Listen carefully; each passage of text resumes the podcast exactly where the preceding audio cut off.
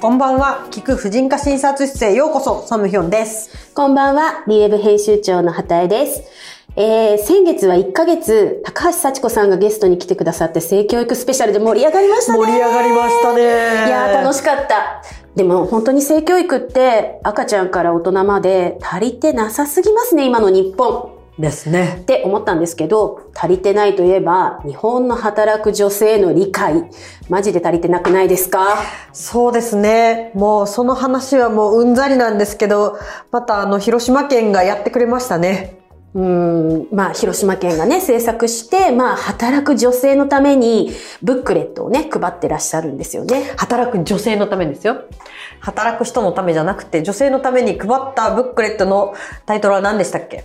働く女性応援欲張りハンドブックです。はい。この話題見たことある人いますかね？結構、まあ、SNS では、バズったというか、騒動になったというか、いや、もう広島県のツイッターアカウントが、はいこの欲張り応援、応援欲張りハンドブックを投稿したところ、もう瞬く間に炎上して、ん何千もリツイートされたけど、うん無言を貫いてて。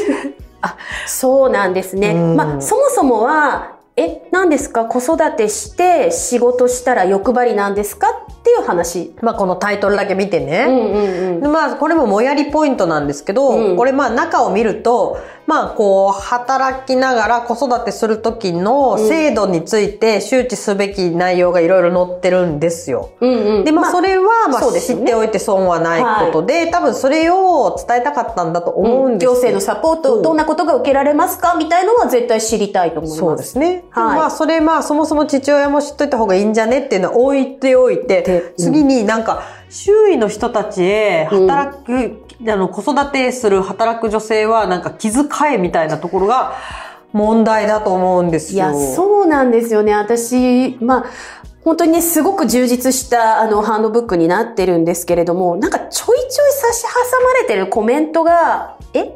え？ってなりますよね。そうですね。なんかもう、まあ、私もね、畑江さんも子育てしながら働いてるから、ちょっと肩身の狭い思いをすることってよくありますよね。例えば、子供が熱を出て仕事にちょっと差し障りがあったりとか。うんうんうんうん。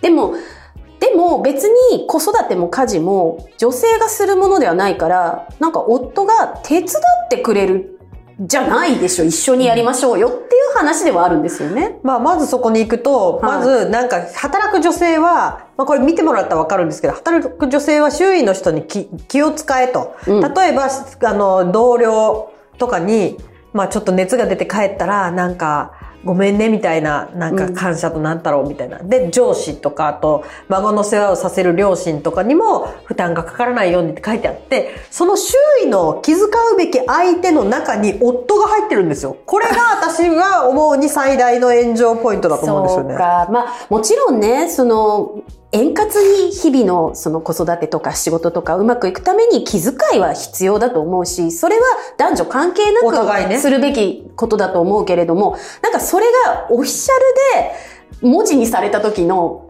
気遣うのがマストみたいなのがちょっと辛いな。なんかこっちがすごい申し訳ない、申し訳ないって言って働かないといけない上に、その夫が、うんえー、なんかそんな俺に家事手伝えとか言われても俺も仕事で疲れてんのに、そもそも言えなき我慢してんだからいいじゃんみたいなことを言ってて、え？なんか働く女性が気遣う相手が夫？みたいな。それがなんかもうありえないっていう感じ。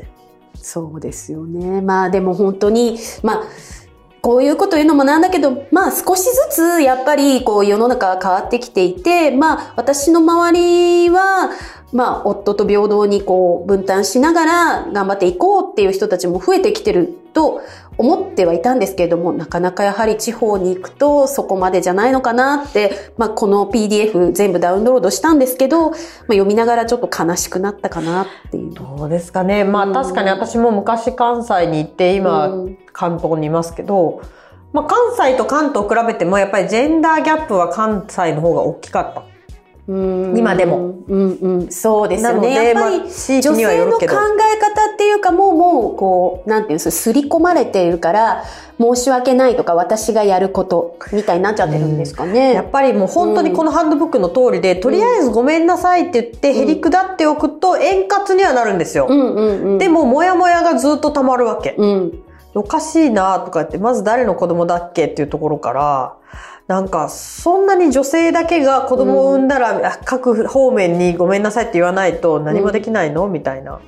そうですよね。まあ、それが、それが溜まって、溜まって、溜まって、溜まって、爆発するのが、まあ、今のね、本当にね、あの、離婚問題増えてるし。だったらもう全部自分で請け負った方が、ごめんなさいとか、ごめん、すみませんとかっていう相手が少なくなるだけマシってこと？みたいな。そう。まあ なんか私はまだ子育てしてうんちょうど10年になりましたけれども、まあやっぱり世代ごとに違うのかなって、今やっぱり子育て始めるっていう人は男性も、うんまあみんなじゃないけど一応育休ってあるのは知ってるし、うんうんまあなんか手伝うとかが NG ワードなども知ってる人が増えたけど、うん畑井さんが子育て始めた頃は、まああんまりそんなんじゃなかったんじゃないですか？そいや、そうですね。まあもちろん、あの、私、なんと言っても、あの、夫の会社の方、仲人立てて結婚式してますからね。すごい、いつの話だみたいな。人昭和です、昭和。まあ昭和じゃなかったけど。そうか。な、まあ、なので、まあ確かに、あの、世の中自体は、まあ保育園に送り迎えしている人たちも、息子の時は、まあ90、90何パーぐらいのところまでお母さんだけでしたね。でも、今もしですよ、うん息子さんにうん子供ができたとしましょう。うんまあ、近い将来。うん多分同じようにはならないでしょ、息子さん。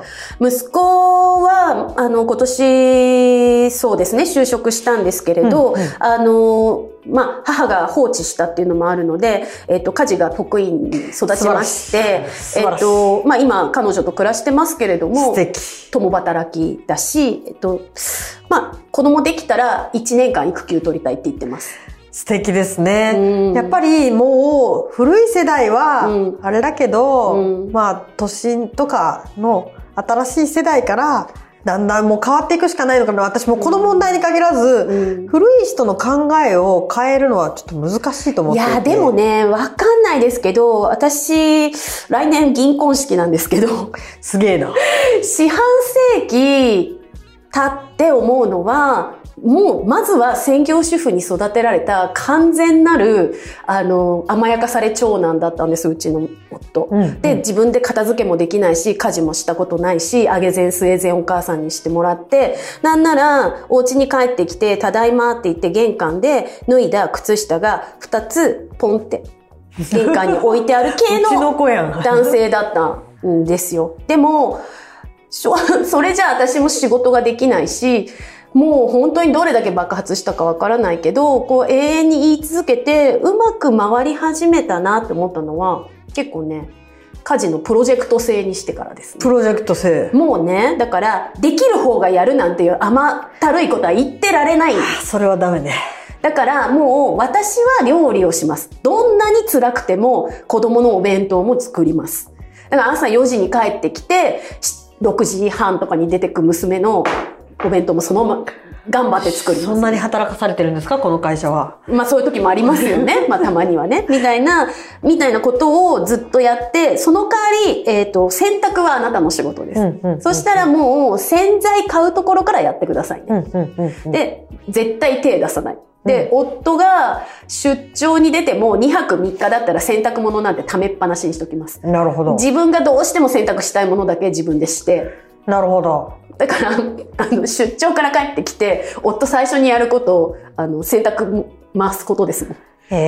みたいな風に、もうちょっとずつちょっとずつ話し合って調整して、まあ話し合いじゃなくてもう、殴り合いはしないけど、大喧嘩したりもしながらやってきたから、変わらなくはないっていうかもう、だからやってもらったら申し訳ないって、女性が思わないようにしたいわけです。その私女性のなんか自分がやった方が早いとか、申し訳ないとかいうのも変えてもらい。そうそう。だからあと稼いでもらってるからとか。なんかあの意味わかんないんですけど、稼ぎが少ない方がやるべきだとか意味がわかんないですよね。わかんないです。だから、まあ、リーの読者とかにも、まあ、再三ずっと言ってきているんですけれども、まあ、リー本誌で例えば家事分担とか、ワンオペとかの特集しますよね。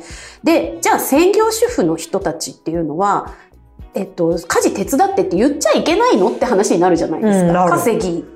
一応それないっていう、ないわけないんですけど、本当は。一緒に稼いでるようなもんだから。いや、そのなんか結局じゃあうん時間あたりの単価が高い仕事に就いた人はやらなくていいのってことになるし、はっきり言って私の方が稼いでるけど、うちでは私がメインにやってますけど、みたいな感じで。めちゃめちゃはっきり言っちゃったそれで そう。でも別に私の方が稼いでるからお前がやれとも思わないし、向こうの方。そうなんですね。まあ多分だから女性は多分そんなこと思わなくって、なぜか自分がやることだと思ってやる。なんか仕事って別に、まあいろんな仕事あるけど、職業に規制もなければ、うんそれぞれが、まあ、こうね、尊重されるべき仕事だから、うんお前の仕事は儲からないんだからやれとかいうの自体がすごい失礼な話だとお互い思うので。そうですよね。だからまあこのハンドブックで僕は仕事で疲れてるのにっていうコメントが載ってるのがもうダメだったってことですよね。もうこれに関してはちょっと戻ったぞ話が。いやあの、広島県の反応を待ちたいですね。いや、そうですね。やっぱりオフィシャルで、いや、すごい頑張って作ってくださったのはわかるけれども、じゃあ、でもそこに監修呼んでくださいみたいな感じですね。そうね。誰かの目は入らなかったんだろうわか。からん。もう広島の風土がわからないから、これが実は今の広島の精一杯のハンドブックな可能性もあるしちょっとわかんないんですけど、んまあちょっと、これは、えっと、第2版で、うん。こと、去年か、の2月に改定されたばっかりらしいので、うんうん今年の改定を待って、またネタにしたいですね。そうですね。じゃあ私たちは見ていきましょう。ウォッチします。はい。